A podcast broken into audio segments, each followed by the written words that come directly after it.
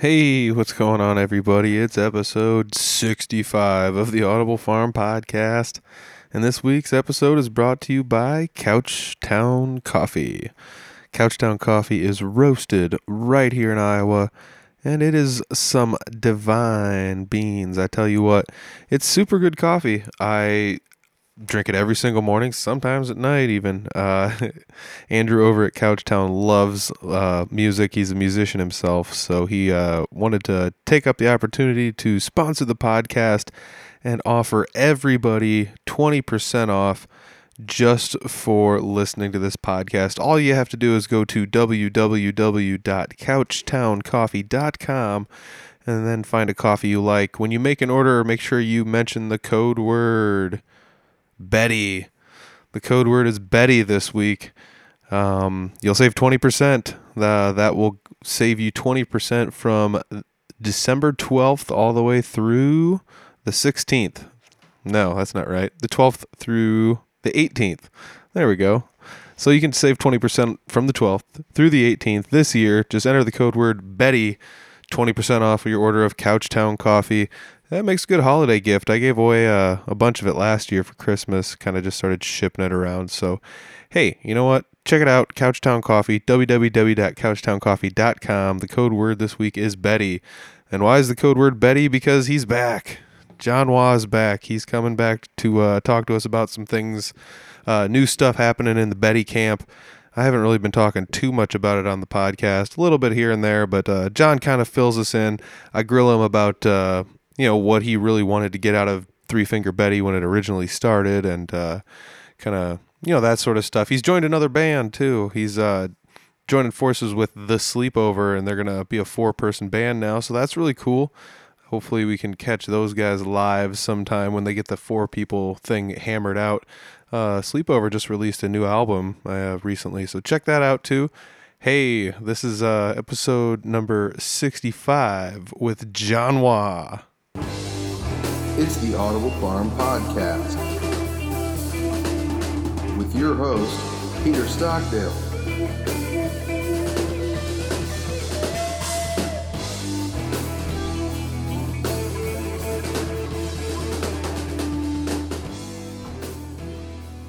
All right, he's back. Uh, John is joining us again. Uh, ugh, I'm still tangled up here. John, uh, I, t- I tied him up. we uh, We're in his car right now. oh, I mean, where did we record the last one? Your place. My house. Yeah, that's right. Uh, I'm so- more sober this time. is that going to be good or bad? Who knows? All right. So, you and I have been playing guitar together. I mean, in Three Finger Betty for quite a while. What, like almost? We're talking We're pushing three years. Three years now. So it's kind of crazy. Um, orig- like how many people have you played with with that kind of longevity um, on the opposite end of a guitar? Like other guitar players or Yeah. nobody? Nobody. All I mean, seriously, uh, I'm the only guitar player in the Shit Kickers. So yeah. you know, I mean, I've I've played with those guys for a long time, but uh, and then uh, yeah, for for before you, Betty was just three people. I Yeah. was the only guitar player. So Yeah. I mean, honestly, like Betty. If you look at Betty's first show, it's it's very shit kicker esque. yeah, because it was the Shit Kickers without Kale. Yeah, yeah. I mean, that's it's kind of funny how that transformed. I think we might have talked a little bit about that in the in the prior podcast. But you've got uh, other endeavors going on. I wanted to make light of the fact that you are now also going to be splitting your time with another band, Mm-hmm. and it's uh, somebody that I've talked to before on the podcast. But it's uh, the Sleepover. Yes. Yeah. So how'd that all come about? Uh, well, you know, Clint's in the sleepover, so we're all we obviously Three Finger Betty and Sleepover are uh, sister bands. Yeah, pretty much. So Yep. uh, just buddy up and we we buddied up. And then uh, Emery, uh, when Sleepover was making their uh, second album, Pajamas in Public, he asked me to cut a guitar solo for a track Oh, cool. called "White People Die." Yeah. So I went and did that, and that was fun.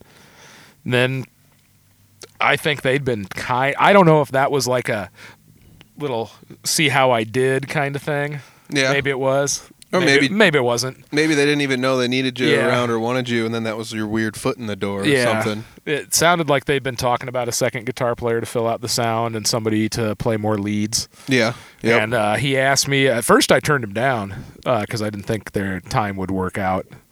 And uh, yeah. It's, they tried some people, and then uh, circumstances uh, in my life, my time management uh, situation changed, and I he asked me again. I said yes. I was able to do it, that's cool, man. so yeah. I did it. Yeah, I think that's probably maybe like one of the biggest barriers people have to face uh, as far as being musicians and making a band is finding somebody else with enough time that's free to do that. Exactly. I mean, nobody's as of, especially as of the last few weeks, nobody's. If you've been listening to the podcast, nobody's too. Uh, I don't know how to say it. Everybody's well aware of the fact that I'm busy, but it's it's funny because I, I don't know. I make time for stuff, so it's I don't know. How busy are you? I guess you'll make time for the stuff you want to do. if you do really want to do it, if you'll you, find if time. you have time. So that's uh you know that's another way to look at it. It's uh you know it's commendable because you do spend quite a bit of time playing in a, a plethora of bands and to take the time to sit there and learn all the music is uh I mean it's an endeavor, man. Yeah, it's gonna be fun though because uh, I get to help write the third album, so that'll be fun. Yeah, that'll be really I- I- cool. I, don't have to worry about lyrics or singing. oh yeah, so yeah. that, that's a nice change of pace. Yeah, man. I mean, you kind of do it all in Three Finger Betty. I mean, you do the songwriting. I would say you do like I would say ninety nine percent of it because you pretty much present it to us and we fill in the gaps. yeah, but I, but I- it's I don't already write. I don't write drum and bass parts. yeah, it's so it's already pre-written. You give me kind of the green light to do anything uh, that I want to for the most part, which is pretty cool. You know, um, as long as I'm not going Yeah, fucking nuts, I guess. I, I go as nuts as you want. I'm not. This is it's not a tech band. it's a it's a see what happens. You know, Rock and roll should be dangerous, right? You know, and I was thinking about that actually. Like, uh, we've been playing together quite a while. This is like the first band I joined publicly was Three Finger Betty. Um, you know, and and as you look at bands with longevity, with like the same lineup of people that have been playing for X amount of years, uh, it's it's there's not too many bands out there with the same lineup for as long as as we've been together playing shows. No. Um, at least not currently. There are probably handfuls out there that have that can eclipse what we have right now, but. Uh, I feel like some bands uh, break up and then the same people sometimes form another band with a different name. Uh, yeah, I mean, there's there's a lot of that. And that's another tough one. Is it's like uh, I think the toughest part about that would be like deciding who has what creative rights to take what songs where and and stuff like that, or what do you just you just leave it all behind and start something fresh, or Yeah, that's tough. yeah, man. Like I- we play, you know, we play two or three shit kicker songs in our set, yeah, so here and there, yeah. I mean, that's just I want kind of I wanted to keep playing them. Yeah, I mean that's just the virtue of uh, you being in both bands and and being one of the main writers of the shit kickers. I mean, you and Kale probably split the duty on that a little bit. yeah, Yeah, so you end up with this situation where you're like, I wrote I wrote this song, it's pretty cool. Let's take it somewhere else and see what they can do with it. You know, and it's an homage, not necessarily like uh, we all broke up and I'm taking this song with me. Which either way, like I don't even know how I would do that if that ever became a thing. I mean, like I don't know. It, it I'm sure that's different for every band. Yeah, and I mean, to be honest, I always thought it'd be kind of cool to have like random band playing different random band's song, and you can just be like, "Dude, we're playing this band song," and it's cool because they're playing across town tonight at a different show. But I, I always wanted to, you know, bands we play with a lot, like uh, who, like TV Cop or whoever. yeah, um, uh, Astro Bastards or any learn learn uh, learn one of their songs. Don't tell them. And Yeah. bust it out in front of them. oh yeah, oh well, it'd be it'd be funny. I would, it'd be kind of suck to like, um, Hopefully, you don't piss them off. yeah, I think from like a performer's aspect, it'd be a little bit difficult if they like pulled the rug out from under you on like one of your best songs and played it like prior to you getting on stage. You know. well, I guess that's true, but, But but at the same rate, like uh, I don't know if that'd be an issue for Betty because we've got like twenty plus songs, you know, or whatever it is. I mean, it's it's a pretty big stack. But I guess you know, I I talk about this with some people. If you want to fill up time with punk music, you got to write a lot of songs, man. you just you just got to do it. Yeah, I mean, It's uh, you know, it's it's uh, there's enough variety in a basic formula. It's you know, sometimes there's spurts and you can just crank four or five out. Yeah. Um, I mean, I wouldn't know too much about that. Most of the stuff that I end up like quote unquote cranking out, I don't ever record because it's, uh, I don't know. We talked about it a little bit the other night, but like I guess the general gist is I just am uh, shy about being like, "What do you think of this?" Because I'm just don't know how people are going to interact with it. Because I mean, you've brought songs to uh, Betty practice, and we're just like, "Hey, let's try this out."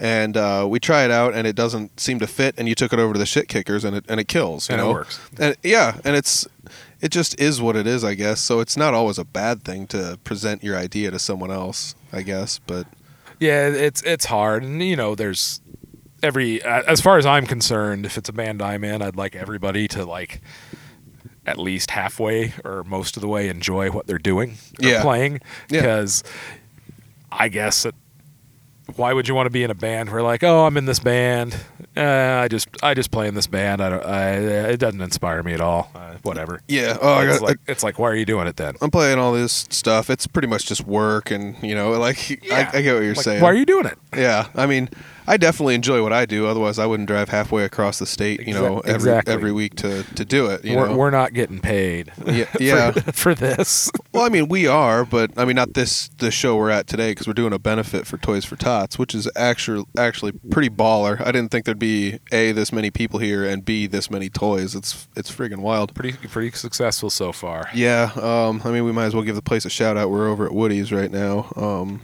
on the east side of Des Moines. And it's uh it's pretty cool. It's a nice little place. I've never been here before, but it's always nice to get out to a new place. It's also cool to play at a new place. You know, uh, it always seems like a little bit of a struggle to find a place to play, um, or like a set of bands to fit in with. Because I, I mean, we've discussed this in private, but Betty is like not quite punk, but not quite metal. Are we the redheaded stepchild of the scene?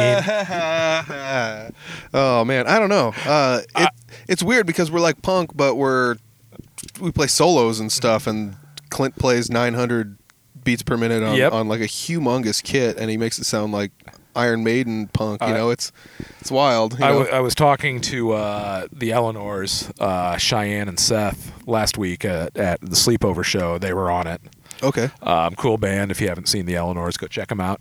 hmm Um, and I was talking about tonight, and it's like, yep, Betty, and we're gonna play with a bunch of heavy metal bands, but that's okay because we're just metal enough to fit in. Yeah, But we're just punk enough to fit in on your show too. and it's such a weird thing because it's like a benefit, but also you know it's a benefit to us having that kind of music coming out, but it's also kind of somewhere in this like weird range where it's like I don't know if you can. It's hard to define us. Like I've I don't know on some of the social media, I just like the description is face melting punk, which like I don't know. Um, That works. It works. Yeah, I mean. Punk music generally doesn't have somebody just ripping solos like you do, but at the same rate, you know, uh, um, it just is what it is. That's it, can though. yeah. Oh, definitely can. I mean, there's no rules to anything that's going on here. Um, but it's it's also kind of weird when you're at a show and it's like, man, I don't know if I I fit in with it. You know, if this music fits in with it, is this going to be off-putting to people because most of them came here to he- hear a certain style of music and this is like slightly different. They're going to be like, ah, or maybe you'll run into the situation where they're like, oh, I like this, you know, because I never get to hear it. You never know. We uh, this was a sleepover show two weeks ago. We were at Lefties, and uh, and and this is not a disrespect. The other bands were were perfectly talented. Um, One of them had a phenomenal guitar player, um, but the the flyer said punk rock show, and again, everybody's definition is different. But um, I was thinking sleepover like we were the only punk band on the punk show was how I felt, and that's not a big deal. And then some people came up to us after and said, basically said the same thing that they were glad they stuck around because they wanted to see a punk band, and we were the only punk band, in their opinion. Yeah, I mean, and that's their opinion. and that's another one where like the genre splitting is Yeah. Is a I- thing that anybody can get into debates. I, I'm old enough now. I don't know what the difference between emo and well, and that's another, punk and that's what another all this is. is your what people call definition of hardcore, hardcore, to me is different Yeah. than what I see it. What shows called hardcore. yeah. Well, I mean, that just like you said, uh, you and I have like a eight to ten year ish plus age disparity. I don't know what it is. It's somewhere in there, but it's like we have that I- age. I'm dis- the old man in the band. uh, with age comes wisdom. So we have this like age disparity of sorts, but like your definition of punk is from a whole like different set of Yeah. bands than my definition of punk is. Exactly. But at the same rate, like there's no reason we can't just mix the two definitions together and come up with something I'm, new. I'm just old enough. that, Yeah, like punk to me is the late '70s and early '80s. Yeah, and you know, At least the that's the core of it. Yeah, and I grew up like with the I don't want to say watered down, but it was like the generic punk bands. Where it's like, oh, well, this is the Ramones, they're punk, and this is the Clash, they're punk, and this is Sex Pistols, they're punk, and it's like, ok- okay, and then, it, but like I'm like growing up listening to you know New Found Glory, Yeah. Sum 41, and like all the Yeah, that wave. stuff that's ending up on like the pop punk end of it, you know. When I was in high school, I mean, Nirvana was a punk band originally. So, Yeah. you know, all that broke, and, you know, Sonic Youth and all this, but it wasn't like, you know, it's not like the Dead Boys. It's not like any of that. Mm-hmm. Yeah, I don't know. It's all music. It's all rock and roll at the end of the day. Yeah. You like it or you don't. Yeah, I mean, if you really want to make it, put it down to basics, it's like, yeah, I mean, what? How many genres of music would there be? You know, like exactly. I, it's it's even tough to break that down because it's like We're all playing power chords. for the most part, yeah, that's uh, what's been going down. But uh, it's that's not even anything to like diss on because I've seen lots of bands pull out goofier stuff than what we're doing, and it's it's still just music by the end of the day, like you said. I mean, some of it, like you said, is more enjoyable. Um, you and I have discussed seeing bands where it's just like, I mean, this isn't my favorite kind of music, but that guy's playing guitar in a way that I don't know if I know uh, how to do it, Yeah. and that's what makes this intriguing, is the fact that you get to see somebody do something that you may or may not be able to do. Yeah, who was uh forgot the band we played with our last show, uh, uh whoever they were. But they were I think they labeled themselves as uh, trans punk. Okay. But they had this uh, guitar player who was like this hippie looking guy and he was just shredding it up. Oh, that's cool. and it's like he's cool. yeah. Um, that was another situation. No disrespect to him. They did good at what they did. It wasn't my thing, but I'm like, well, that guitar player was great though. Yeah, and I think like a lot of what we're discussing here is uh, might be like a hot button issue, but at the same rate, it, I don't think it should be such an issue because um, I don't know. I guess I enjoy going to shows, and if you enjoy going to shows, you're gonna have a positive attitude about seeing a band that might not be in your wheelhouse, you know. Oh yeah. and that's what I I've tried to drive home as much as possible um, in the podcast when I talk to people is just you know like how positive can you be about what's going on. It and it's nothing like you don't have to have be fake positive and throw on a smile, but like it's I don't know. It's just such a tough deal because there's not any competition, but there still feels like some sort of like everybody has like some sort sort of solitude, you know, in the in the matter or something. I think at the end of the day, you don't have to go around telling everybody in the scene that a band you happen to not personally like sucks. It's not that they suck; you just don't like You, them. yeah. You, Well, don't, you don't have to work against them. Just you don't have to go to their show. somebody once told me when I was just like, well, you know, this band is, sucks, you know, and you're a kid, and you're like, Def Leppard sucks, and they're like, Def Leppard didn't write the music for you, and it's like, well, that, that's true, you know, like if you don't like it, it wasn't made for you, you know, that's Yeah. that's just There's- what it comes down to. You know, there's a f- some bands that everybody seems to agree on that universally suck. But Well, I mean, and that's the other thing with age comes wisdom again. Where like the older I get, the the more I realize these bands when I was younger, and I was just like, man, I don't like these guys. And then you grow up, and you're like, yeah, that's not so bad, you know. Yeah, this this person's actually a good singer songwriter or whatever, you know. And I, you just the reason I don't like them is probably nonsense. Um, I mean. I don't want to just like call anybody out, but like Bob Dylan was always one where it's just like, "Ugh, I can't stand this, you know. And I just, I don't know, I can't do it. But at the same rate, and it's funny because I wouldn't do this if Bob, Bob Dylan's one of those. I probably wouldn't be doing this if I didn't listen to Bob Dylan. yeah. And so like, there you go. so but it's the same rate. I Like just went and saw Bob Dylan. the guy's like insanely good at like making songs and music about all sorts of anything. His and- voice is what it is. I, the best review of Bob Dylan I ever heard was uh, some out one of his more recent albums. Somebody's like, "Yeah, it's good. It's Bob Dylan. It's uninspired." But then again, Bob Dylan has forgotten more about music than anybody else will ever know. Yeah, I mean the dude's played so much stuff, and uh, it's it's crazy. And I even found like it's to the point where I find songs where it's just like, oh, this is a good song, and then you're like, oh, Bob Dylan wrote this song, and you're like, son of a bitch, like Yeah. the guy got me, he got me, you know, okay. And then you just gotta like you gotta admit it to yourself, like, all right, this is good, you know. But it's also fun to have like guilty pleasures where there's like music that you listen to that um, might not be in your wheelhouse, where it's just like, I don't care, I like this anyways, you know. I might have admitted it on the last podcast, but I like my power ballads. Oh yeah. I don't think I could write one and take it seriously, but Oh, but some of them I, I don't know why they, they work on me, but they do. well, ours would probably come out something in like the Steel Panther area. Yeah, you that's know? that's why I don't try to write one. Well, that's the thing though is I also like to talk about this where like if you actually really enjoy something, it gives you the opportunity to make fun of it and know that you're not gonna like you're not saying it maliciously. So Oh, like yeah. so like I like 80s music. It's like my favorite stuff ever. It's what I grew up on. The dudes were all shredding guitar. There was tons of hair and I always was like, "Oh, I want to grow my hair out." Now I, you know, don't have enough hair to grow out, but it's that's I'm another right, story. I'm right behind you. Well, at least you at least you got the ponytail. So you still got one. It's it's, it's it's skin on the top. I uh yeah, uh, that's like security cameras at gas stations and stuff. Yep. I was just like, what? Just, I hate these things. Like this should be illegal. You know?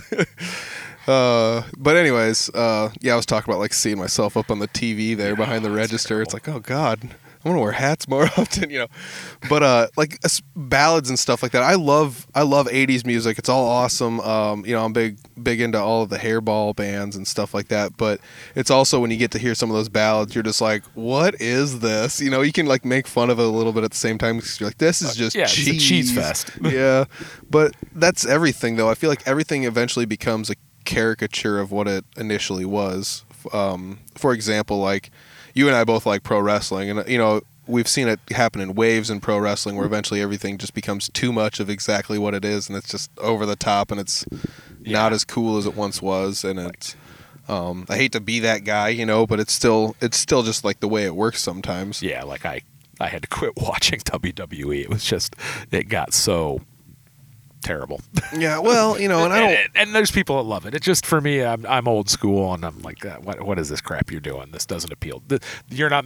This isn't pro wrestling for me. Oh well, yeah. I mean, that comes back down to what's everyone's definition of pro wrestling. Because when did you start watching it? Were you watching uh, Hulk Hogan doing leg drops and stuff, or Uh, in the in the uh, early early mid 80s we i was fortunate enough that uh, my family got cable cool? and i got wtbs and usa at the same time Nice. so i first found um, uh, i first found uh, the old uh, nwa wcw 605 baby Nice. saturday night That's so i got so i got into all those guys and Ric flair and tully blanchard yeah, dude. and then uh, That's on. USA, there was, you know, I, I'm young. Rocky Three is the biggest movie ever, so everybody knows who Hulk Hogan is. Yeah, yeah. You find him on USA Network, and Uh-huh. oh, boom, it's it's WWF time. Yeah, that's cool, man. I and I grew up during like the Attitude Era, so we're talking. Uh, Which Uh, got everybody back into it. yeah, the mid late '90s. I probably started watching. Um,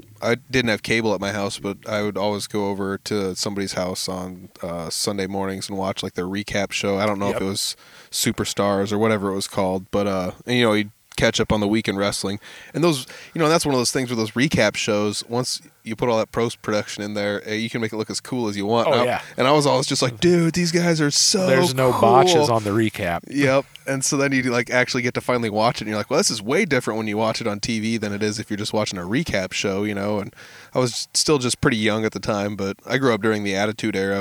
And that comes back down to like I started going to shows live and it's like, well, this is totally not the same thing as what's on TV, but I enjoy this more because it's people that are it's more tangible. It's more, you have a much deeper connection to what's going on. Indie shows are great because you can interact with the performer. You're ten feet from them, Oh my god, yes. Oh my god. and and and they want you to interact with them. And the worst thing, heel or face, the worst thing that could ever happen in an indie show if is the crowd's quiet. Yeah, if somebody doesn't interact. And that's dude, I love going to shows and seeing some people like uh, perform over and over and over again and eventually they're just like, "Oh, this guy's in the crowd."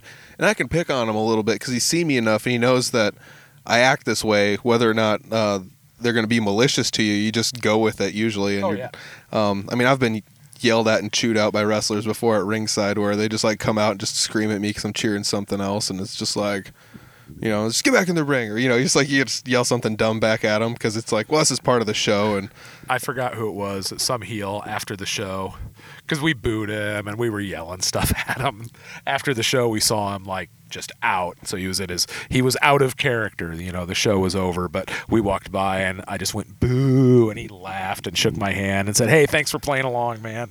Oh man, I and I love that kind of stuff though too because a lot of those people really are just people at the end of the day. Like after I've met, They're met, performing. yeah, I've just met so many people. They're all just nice people. They want you to go out and see them and have a good time and do exactly, um, I don't know, just enjoy what they're doing. And it's it's really fun. I mean, that was where I actually. I think I met you the first time was at a at a wrestling show here in Des Moines. Yeah, that's how uh, how we how I met Clint, our esteemed drummer, is his wife and my wife worked together at Half Price Books. My Oh, cool. wife had a wrestling shirt on, and uh, Kelsey said, "Hey, do you like wrestling?" Mm. And next thing you know, we're watching pay per views together. Oh, that's cool. Back in the I'm day, like, "Oh, you're in a metal band? Who's this Dark Mirror?" And then I see Dark Mirror, and I'm like, "Oh, oh." Oh yeah, that's crazy. Um, and that was the other thing is like I grew up with Clint, so that was that was my tie into the band. So believe it or not, pro wrestling brought Three Finger Betty together as it sits. In today. a way, it did. that's pretty awesome. Um, I have interviewed one pro wrestler on the podcast, and I'm trying to find uh, a couple other people that want to sit and talk with me. And I've put out some feelers. Might have some people coming on later to talk about pro wrestling sometime. That'd Wrestling. be fun. You know, and that's uh, one of those things where I guess I I enjoy it. I don't get to go to as much of it now as I used to because my time is soaked up by so much other stuff. But it's uh, it's neither here nor there. It doesn't change the fact that I still like it. You know, um, I I got to get to another show sometime. There's been some uh, wildly entertaining shows being booked around the Des Moines area with the two local companies here. Uh, Yeah, I haven't been to one in a while. Um, I, mean, feel a little guilty about I that kind right of now. I kind of do too. Um, you know, 3X Wrestling and Impact Pro Impact's Wrestling. great.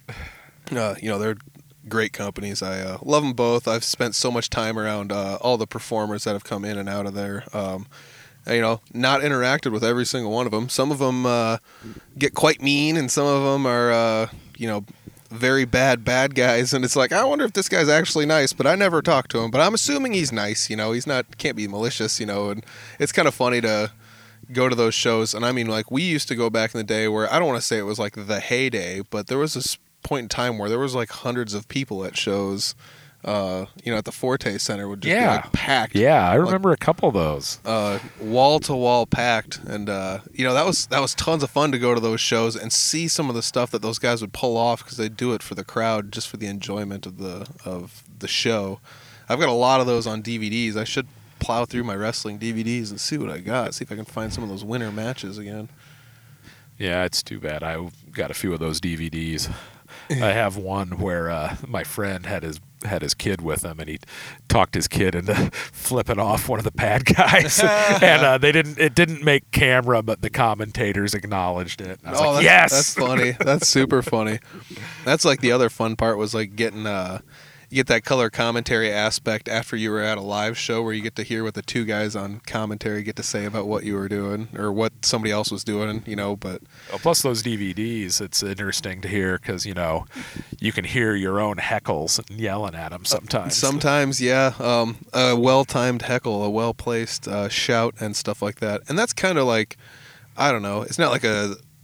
After you go to enough shows, you start to realize like, oh, this guy's doing something greasy. I should yell at him because no one else is yelling at him, and it's just like, ref, his foot's on the rope, you know, and you're, or something like Oh, that. yeah. But uh, uh, you just say some some of that kind of stuff. But I, you know, that's neither. That's that's just kind of stuff. Once we'd go to a bunch of shows, you start to pick up, and you could hear those once, like you said, once you time them. Oh, yeah. well enough. you, you learn how to time them right. Oh man! So you got n- new stuff coming up with the sleepover. Mm-hmm. We haven't even touched on uh, the new Betty album that is to be released soon-ish. Should be headed off to the master guy pretty soon. All right. Um, a wonderful gentleman named Ben Hall recorded it. Yeah, yeah. Sat And, down and talked uh, with him recently. We should be in the final stages of uh, his mixing. Cool. So um, I mean, what we've already heard, honestly, not to toot our own horn, if we released it as is, I think it'd blow a few people away. that sounds pretty good as it sits. Um, but after f- a little fix and then a, a, a really good professional master, I think it's going to sound really good. yeah, man. I uh, I really dig what we got going on here. It, and uh, uh, we may or may not have referenced it, and I've talked about it a couple times on the podcast. But this is our like this is our second go at it. it was a- A, slightly different experience recording it. Um, as far as the style it was recorded, we didn't record to a metronome this time, so we just we and that recorded live. and I you know, and it's funny because some people are like, "What? Why would you do that?" But I told somebody, uh, Nick Rosendahl, I believe it was, on that podcast. He was, I told him that we recorded to a metronome the one time, and this time we recorded live, and he's like, "I did." Bands are supposed to record live. They're supposed to all be playing together because that's how a band plays. And I was like, yeah, I mean that makes a lot of sense too. Yeah.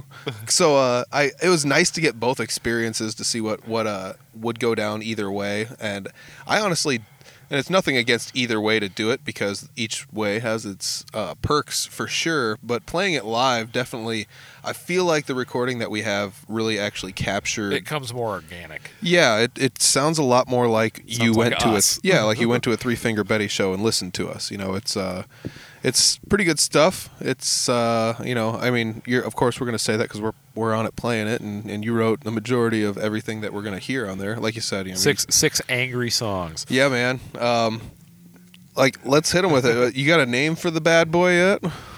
For the record, Yeah, hit, uh, hit I believe we've uh, we're calling it class warfare. Nice, And, uh, I think Clint came up with that. dude. I like the way that sounds. Um, Um, shout out to Tanner Saltzman. Once people see the cover art is incredible. Oh my god, the cover art's insane. Um, uh, new graphic for Three Finger Betty, slightly less offensive than everything else we've had. So uh, we got that on a T-shirt now.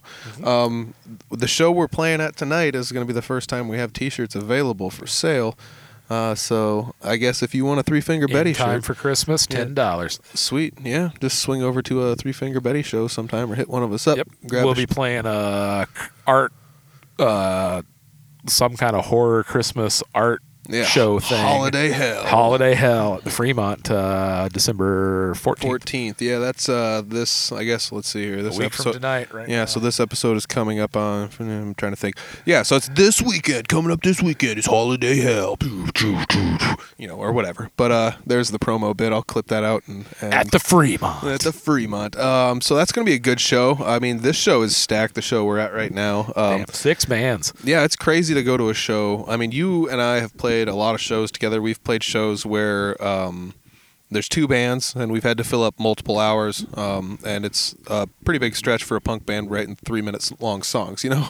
Oh, But- yeah. But we've also But played shows like this, and they both have their benefits, I would definitely have to say. Um, it's nice to play long shows and be able to stretch your legs out and uh, soak up a decent amount of time and and make it really worth dragging your gear all the way across town. You know, you get to actually use it for a long time and and hold the crowd's attention and stuff like that. Sometimes if you got a little bit of time, you can take a little break and and everybody can get rejuiced up and grab a, a drink and a snack pack and go back on stage and Yep. that's uh what's your what's your take on that because like uh, i mean as we sit here with a we're waiting to perform here kind of just sitting outside uh recording this and there's a lot of bands here but there's a lot of people here I- man I don't know. I, I like playing the long shows.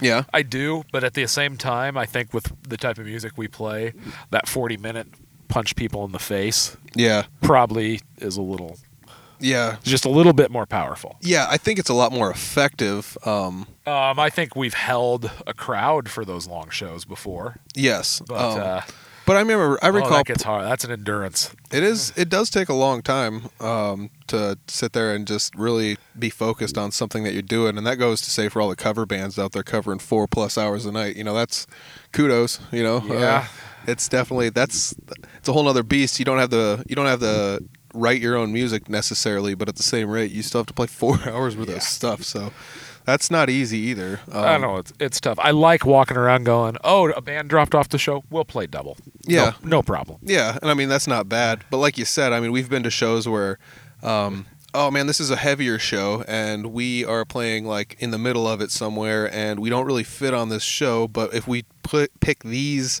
seven or eight or nine songs, it's they fit pretty well. You Oh, know, yeah. and and that's what you're talking about, getting that almost forty minute long set where you can just punch people in the face. tailor it a yeah, little bit. yeah, and there's you know every band's probably got songs where they can do that a little bit. Um, I write like I write a different set list for, say, the Fremont because it's more of a punk crowd Yep. than I have for tonight, which is going to be more of a metal crowd. Yeah, uh, you know, we've got some songs that are a little bit shreddier than others, and Yeah. a little bit faster with uh, more more drummier drums, and Yeah, and like.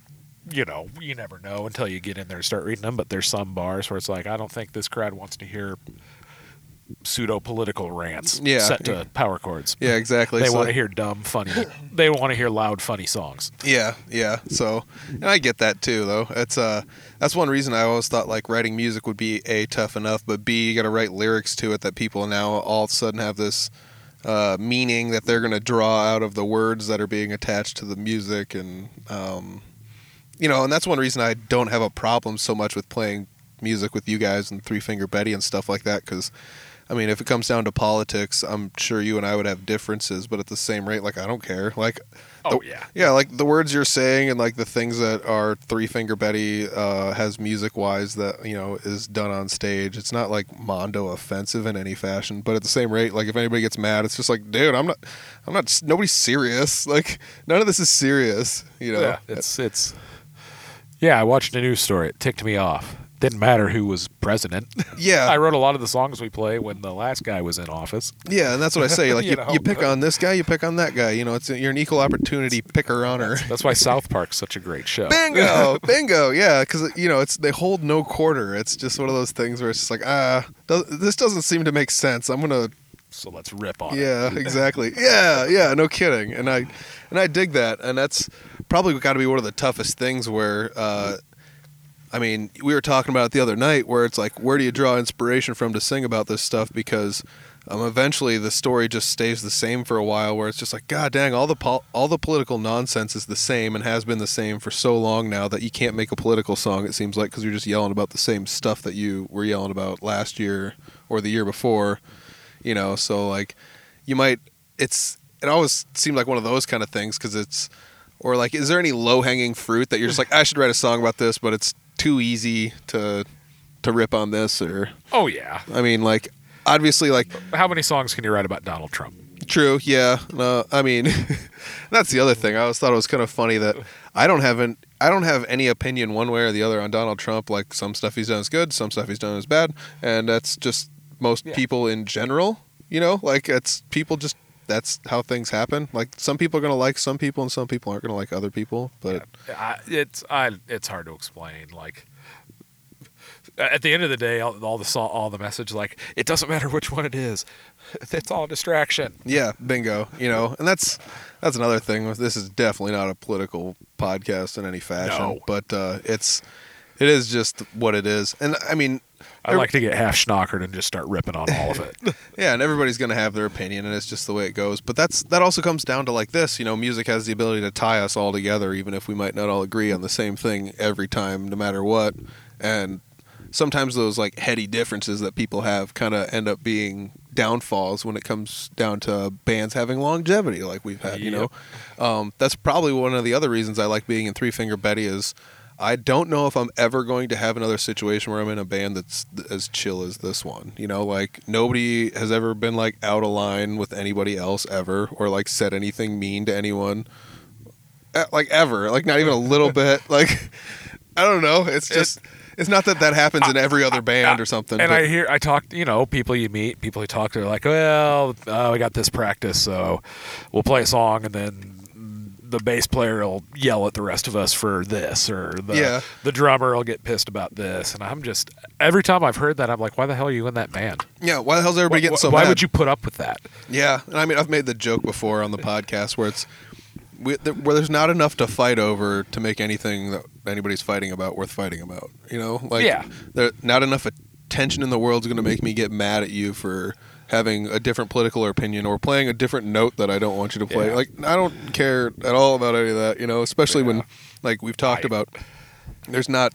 There's not enough money, uh, enough anything. Yeah, there's it's- nothing on the table to make that kind of situation No, to, exactly. tolerable. And I understand, like, uh, some people are just a little bit more emotional than others, and True. I'm, you know, maybe a little bit more emotionally reserved than most people because I just don't get worked up over too much anymore. Which is, you know, I don't know. I just there's you know there's bands that they go through. They're always switching out members, and every time I you know you, you meet bands like that, it's like, well, which one you is an asshole?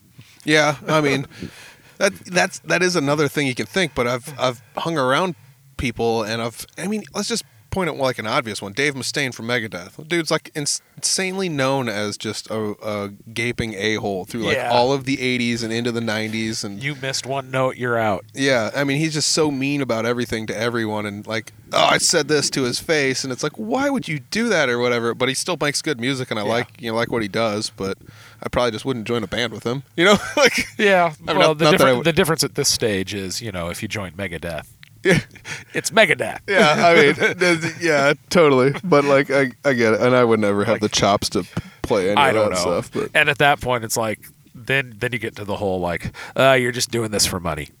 no, and And that's, that's, the situation. Well, you, if you're joining Megadeth, you're damn right I'm doing this for money. But I mean, not all all of us just have the same thing in mind. I think when we go to play shows, though, and that's uh, you just show up to play the show. You know, it's uh, you want to go out there and play the music that you want to play. Like all of us have to want to be here. We're a bar band. We're a party band. Yeah, man. We're here to sell beer and help people have a good time. Dude, that's been some of my favorite shows. Was uh, playing a couple few parties here and there, like house parties and things like that. Um, I don't know if there's ever been any more support that I've gotten at a show other than that. Oh, basement shows are awesome. Yeah, man. Uh, and that's another situation where literally everybody there wants to be there. Because at the bar, you might run into a situation where it's like some of these people are, are just here to drink. Yeah, we've cleared a room Yeah, before. yeah. Oh, I mean, it happens. And it's.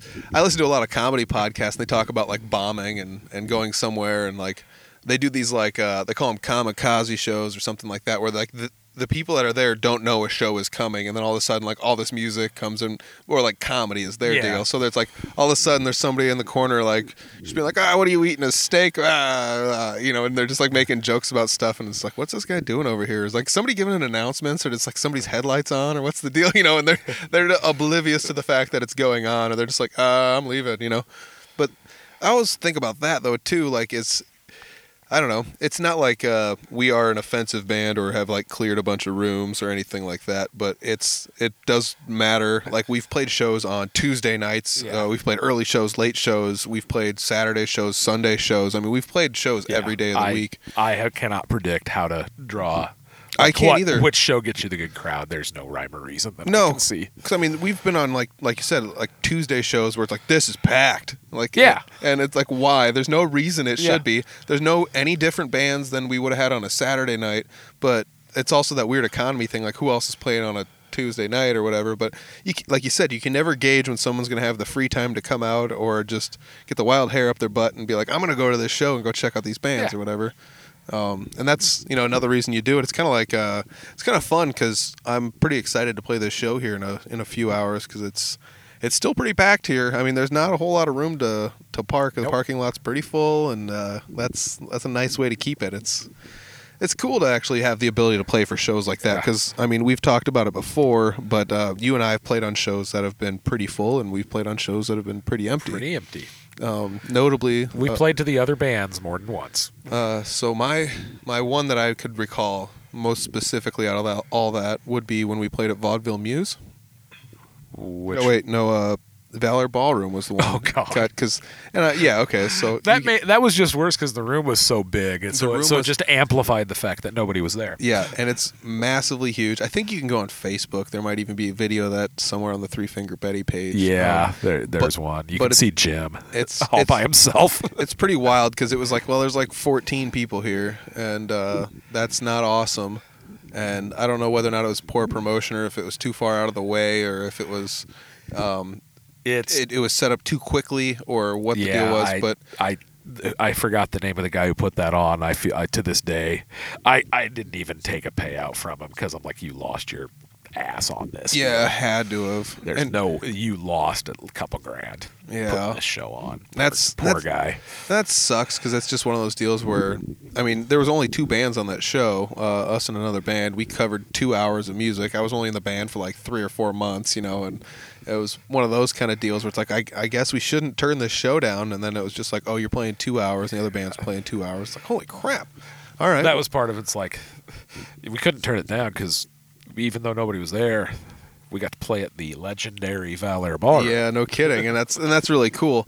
But uh, and, and you know, we played that show, and believe it or not, we we brought a few fans with us, and uh, some of them stayed. You know, and, Yeah. and that was the other deal was where you go to play f- you know, we get done, we haul all our stuff inside, and you peek in the back door, and you're like, oh, there's four people out in the crowd. You know, like we need to go out there and support them, like they supported us, because that's just what you got to do. And it was it was a rough night. I can't remember. Do you remember who we played with that night? Uh, reload. Reload, dude, they were good. Yeah. dude, it was uh pretty cool. I remember hearing some. Uh, speaking of Megadeth, hearing some Megadeth Yep, songs. they did some. Uh, they did some Metallica.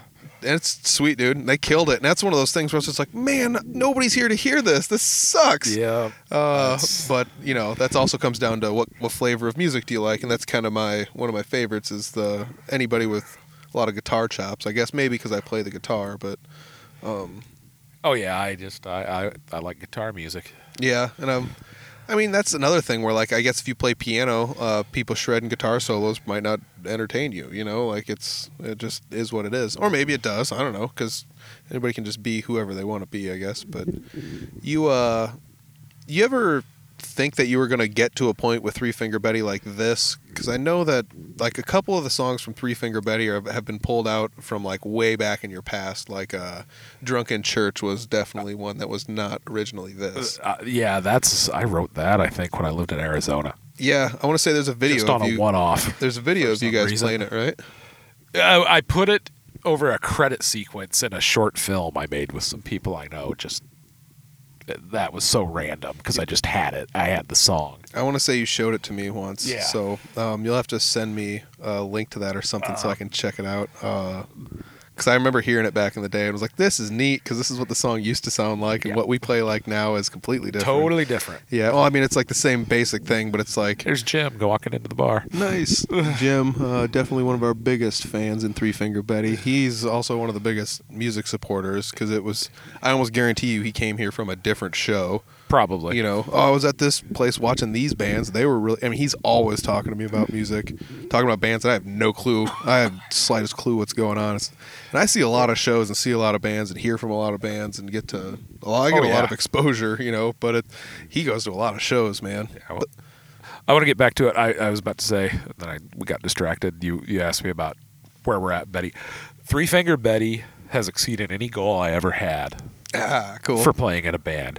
I just wanted to be in a band where I could play the dumb songs I wrote and find a bar or two in town where maybe once a month, and this is what Shit Kickers was, that was all we ever wanted to do. It's like, we, t shirts, we, to this day, we've never had t shirts or stickers or nothing. Yep. Yep.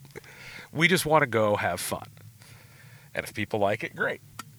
Yeah, there's some benefit to that though too, not having any merch or stickers or anything. It's like, ah, oh, a Facebook page, you can like it or whatever. Like, I think what we've been together eight years and we have 99 likes. yeah, and it's and that's the it takes all the pressure off of it. But like, you guys have played some pretty cool shows. Like, you guys got to play with the Rumors here in Iowa.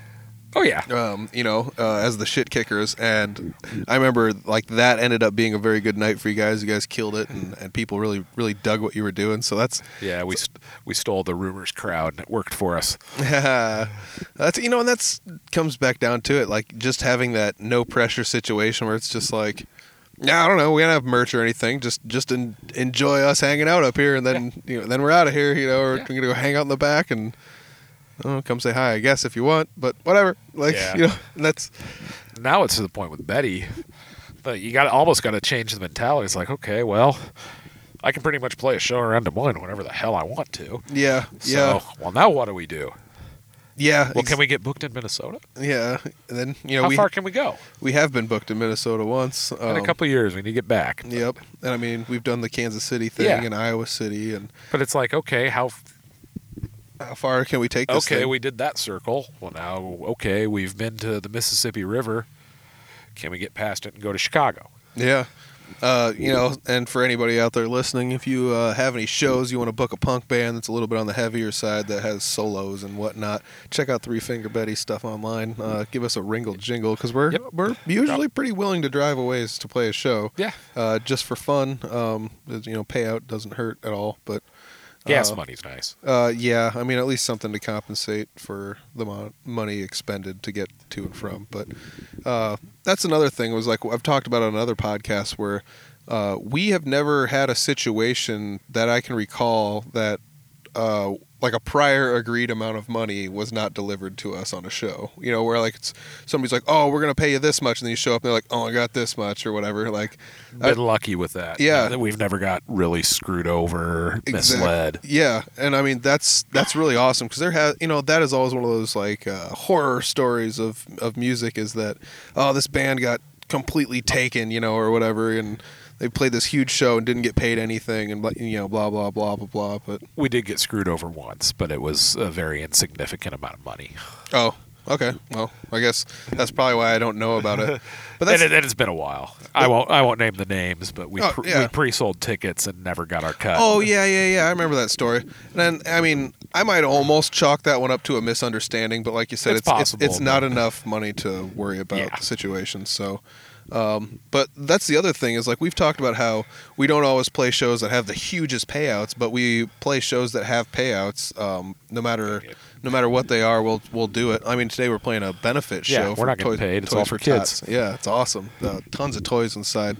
Uh, I mean, I, this is not sponsored or represented by Toys for Tots or anything, but it's just kind of cool that people here donating toys and coming to the show. Um, but we've played a lot of shows to a lot of people. I, I kind of forgot where I was going with this. Um, uh, it's, I mean, we, we agreed to get paid on all these shows, and we do usually take the money and just amass it in like Yeah. one fund for the band to use as the band needs to use and that's you know we did that for a, a couple years and we've got enough to record mix and master a, a full ep you know Yep. That- Just ordered new T-shirts and stickers. All the money we've collected paid for that. yeah and that's uh, kind of the best part about it because we all have uh, just enough income to not worry about like like this is just like a hobby for us so we don't even actually like make any money uh, personally really doing this other than just like the fun aspect of If anybody would like to book us and give us a payout, though, we would happily accept it. Yeah, I mean, there's been a couple times we've we've played shows where it's like we're gonna drive all the way up here, we'll play this show, we'll provide all of the everything, and and people agree to pay us, and then you know we have taken like partial payouts from Oh, our yeah. own band purse for that. Yeah, I'd say if we get a big payout, yeah, we might as well just. Th- that's a situation where I think it's fair to pocket it at this point. yeah, definitely. And I mean that's that's just kind of the cool thing. I never thought I was in a band that would play enough shows and just sock the money away until it was just like, dude, we got T-shirts and stuff, and I didn't have to fork over any random money to get these shirts Nope. because all the time I invested pre- previously paid for all of this. Yeah. you know, and that's that's one of the coolest things about it. You know, it's uh, you actually get to see the all of your hard work coming to fruition uh, through those kind of endeavors, like recording an EP and getting ready to put it out online. Yep. That's another thing. So I've Hopefully by spring. I recently had the guys from Marbin on. Um, well, I had Dani Rabin on my podcast from Marbin, and he. Uh, we've we talked a little bit about some pretty good stuff, and I kind of wanted to put a bug in his ear about something just to see. But they've been they put their new album out only on Bandcamp, um, which you know, and and you're kind of think I can see you thinking about it, which it's the same way I thought, where they have all of their other albums on Spotify, all of them, so you can listen Uh-huh. you can listen to eight other albums or whatever if you want, but the new one's on Bandcamp. So if you want to get it, you can go buy it on Bandcamp. Um, and everyone's like, well, then I can't play it on Spotify, but there there are ways to put stuff on there and play and, and listen to it. Um, I'm a dinosaur. I still listen to records.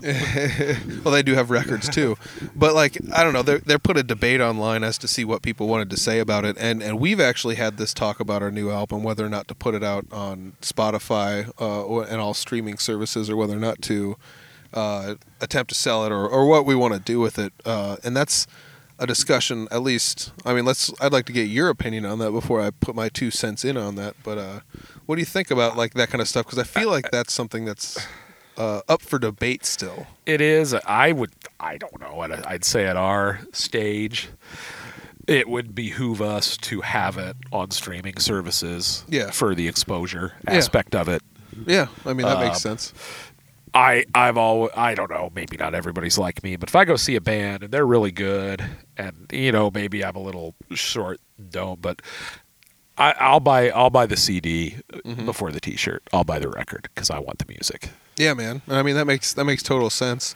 I don't necessarily take as many CDs as I used to um, from bands and stuff because I don't listen to as much physical media as I used to. I mean a lot of it's streaming for me because I'm always on the go. But um, I totally get what you're saying as far as like where we're sitting now. It wouldn't make too much sense.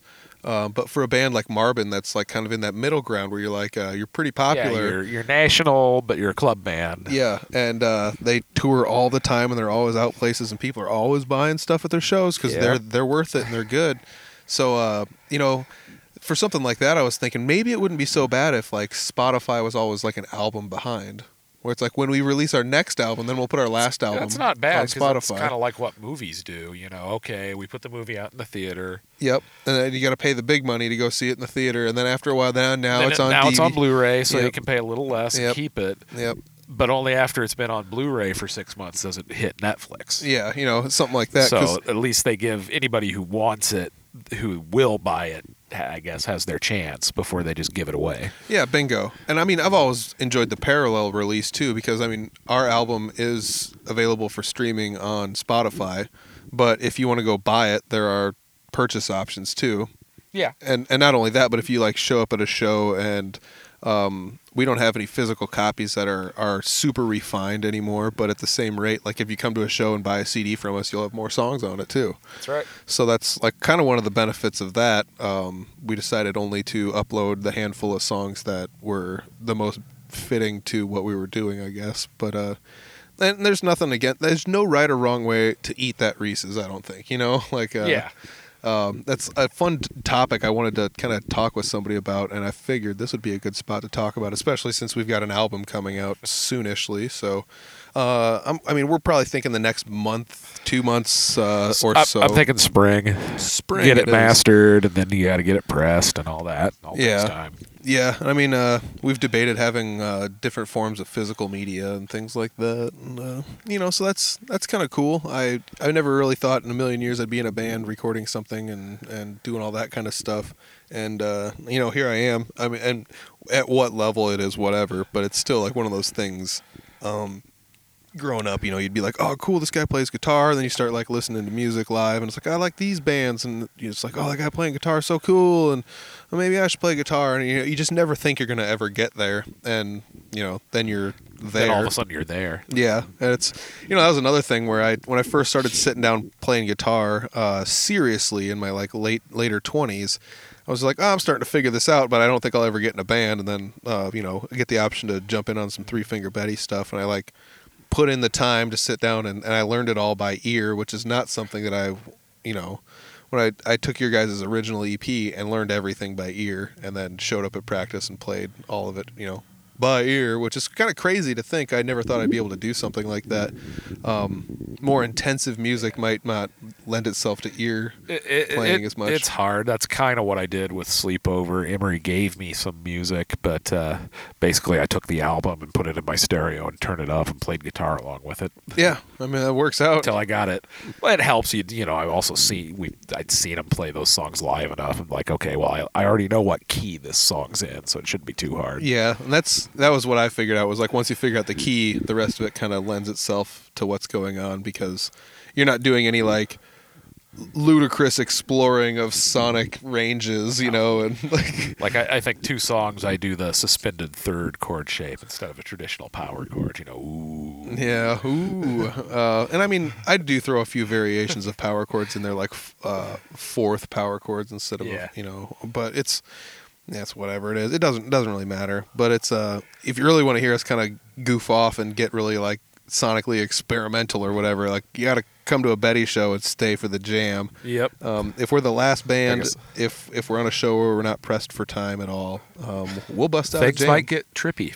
Yeah, I mean, I I remember posting that uh, like a, a a punk band that plays like trippy jams at the end of all their sets. This is crazy, and I put it on Reddit, and it, it got a decent amount of traction. There was one video that had a lot of views, and and people were like, "Oh, that's pretty crazy." Like I never would have thought that. You know, I went and found some of your other music, and it's like, "Wow, how do you how do you put this How does this happen? Yeah, and it's like I don't know how it happened. We just It just do- happened once. We just kept doing we just kept doing it, and now now all of a sudden we have this Now- jam yeah. song that has this this Now we have to. yeah, we have this jam song that has like a basic format, sort of. Um, it's generally goes like this for a while, and then somewhere it does this little like ka-chunk gear change, and then it changes into another thing, and then it turns into this really like, yeah, like we were talking, just trippy jam at the end, and like that was where um, I started doing a lot more experimenting because that gave me the ability to play with somebody else and make it all up on the fly and just like we're in this key, try to make it sound good and just kind of fart around a little bit and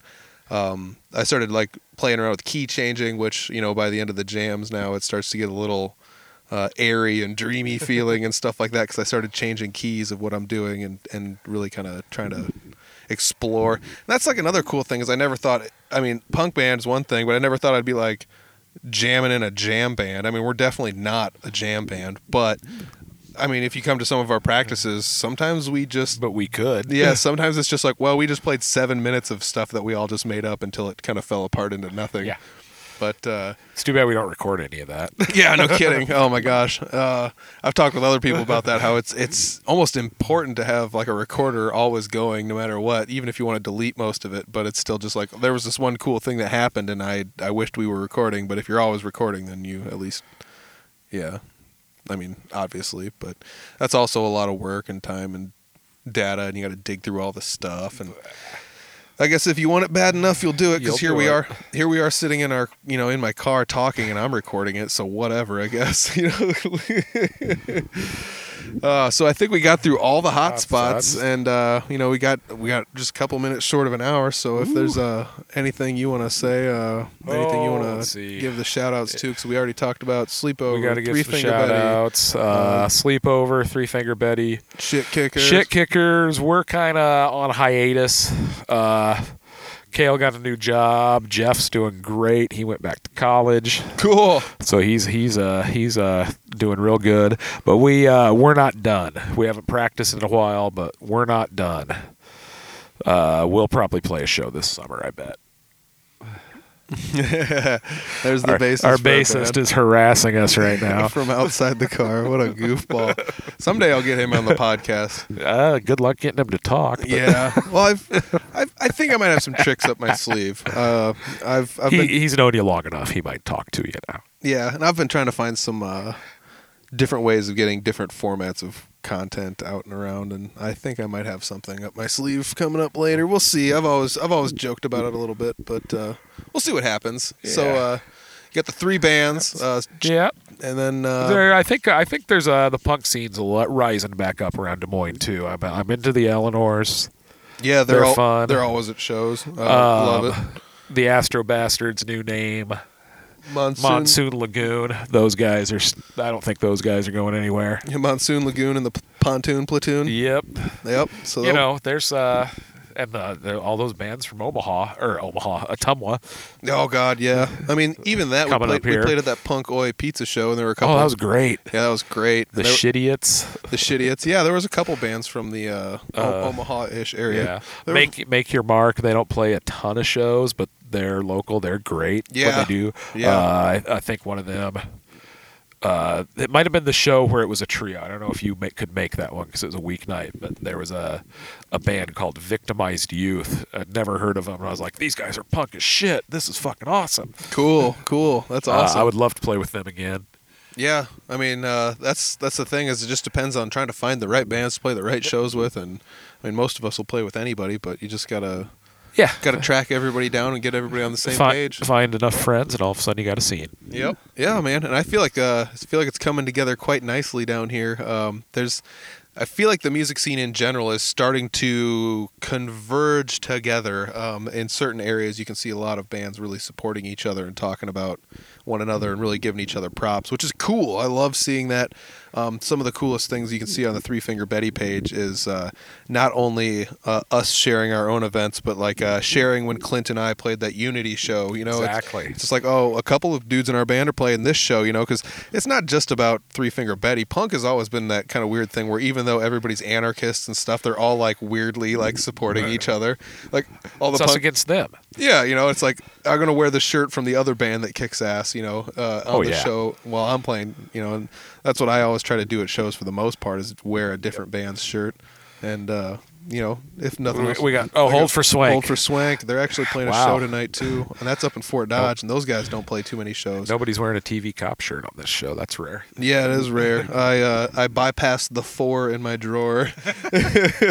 uh, yeah, man. TV Cop's one of the best. Oh, I, got, I I screwed up. I didn't change my shirt. I, I will apologize to Marbin. I told him I'd wear his shirt tonight, and I forgot. Oh man, yeah, that was a that was a heck of a good podcast. Really entertaining as far as uh, from the feedback I've gotten from people that uh, weren't expecting exactly what it was. So Guarantee Marbin, I will wear your shirt at the Fremont. all week. right, sweet. So uh, I mean, we got a show coming up, coming up this weekend with Three Finger Betty. We will be at the Fremont. Check that out. Go to facebook.com. Three Finger Betty. Uh, anything else, John? Not much. I can't think anything. I just saw Jeff roll a cabinet by, so it might be time to bring stuff inside. Yeah, let's uh, start hauling some stuff inside. Cool. All well, right. this was fun. Thanks, man. Real appreciate it. Yep. Oh yeah, not too often I have repeat guests, but I'll tell you what, John Waugh, he's a good guy, so I figured I'd have him come back. He's a busy guy too, you know, doing the whole Three Finger Betty thing. He, you know, he does the majority of the writing for the band, so uh, hats off to him for doing that. It's really, really cool. I never would have had an opportunity to record anything had it not been for John doing all the hard work he does for Three Finger Betty. And I'll tell you what, everybody in Three Finger Betty camp is doing their uh, doing their best to support the band any way they can. I'll tell you what, it's it's a fun place to be. It's a fun camp. We uh we love playing shows. We're gonna be playing a show this weekend at the Fremont in Des Moines. Uh, we got a couple shows lined up for 2020 that are out of the Des Moines area. So if you're outside of Des Moines, hit us up. We want to come play in your town. Um, you know, we've got all sorts of stuff. We uh, we've been able to bring our own PA places. Sometimes uh, bring you know bands, our buddies with us, and and just make a whole day out of it. So it's kind of cool. Check it out. Uh, go to Three Finger Betty. You know, at Facebook, we're at Three Finger Betty, pretty much everywhere.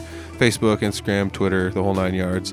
Uh, I'm going to drop links for the the sleepover down below because John's in the sleepover. Uh, I like those guys too. You know, I share a couple bandmates with them now. Uh, at one point in time, I was even playing bass with uh, the the bassist of the sleepover was playing in in Unity for a while. So that's pretty cool. You know, it's kind of nice to have these people that you know in the community that you you've been able to share the stage with in one fashion or another. Uh, it's really kind of a neat thing. Hey, you know what else is kind of neat? Going to www.audiblefarm.com, checking out everything we got there. There's uh, links to you know the YouTube channel, Facebook, Instagram, Twitter. Like I said, everything's pretty much just at Audible Farm. You can check that out. Really awesome stuff. There's a player in there, so if you want to just go there, you can go to www.audiblefarm.com and just play the podcast from there. You know, if you're at work or wherever you're at. Um, you know, I guess if you can listen at work, then again, if you have a computer that you're listening from, I don't know. Anyways, uh, it's totally up to you if you want to check it out or not. There's links to everything. If you want to find something, I've got links to uh, our partners there as well as all sorts of other good stuff. So check it out www.audiblefarm.com. Hey, did you see the post yesterday? We've got Audible Farm sweatshirts. They might have even sold out by now because I'm pre recording this, but I'll tell you what, if you want one, you better get one because I don't have very many. So there's Audible Farm podcast sweatshirts from small to double extra large. They are, well, just check it out on our Facebook, www.facebook.com. Go to at Audible Farm, and that's that's us. We will have a post pinned to the top. You can check it out. Buy yourselves a sweatshirt. Brr, it's cold outside. Stay warm, everybody. Uh, I want to say thanks to everybody that's listening. I also want to say thanks to people that are spreading the word of Audible Farm uh, via Facebook invites and word of mouth. Uh, we've had about a added about a hundred likes in the last week, so that's pretty wild. Uh, I want to say hats off to a couple people, but uh, I'm gonna potentially have them on the podcast, so maybe I'll thank them when they get on the podcast. You know what? If you want to uh, get me anything for Christmas, you know what you can get. You can uh, just invite someone to like the Facebook page or something, or tell someone about the podcast. That's plenty for me. I don't really need anything else in my life. Uh, I'm, I'm f- full. I'm full up right now as it sits. So I just want to say thanks to everybody that's listening. Thanks to Couchtown Coffee. Nom nom nom nom. Code word Betty this week, guys. Save 20% on Couchtown Coffee. They'll ship it right to your house. You can't beat that. I also want to say thanks to all of our partners. Go to www.audiblefarm.com. Scroll to the bottom. Check out all our partners, everybody. Uh, lots of people kind kind of putting in the good word for us. So I really want to say thanks to all those guys. Go back in time, check out some of the older episodes, tell your friends about the podcast if you like it. Really appreciate it, everybody. I will check you guys next week with another amazing guest. Peace.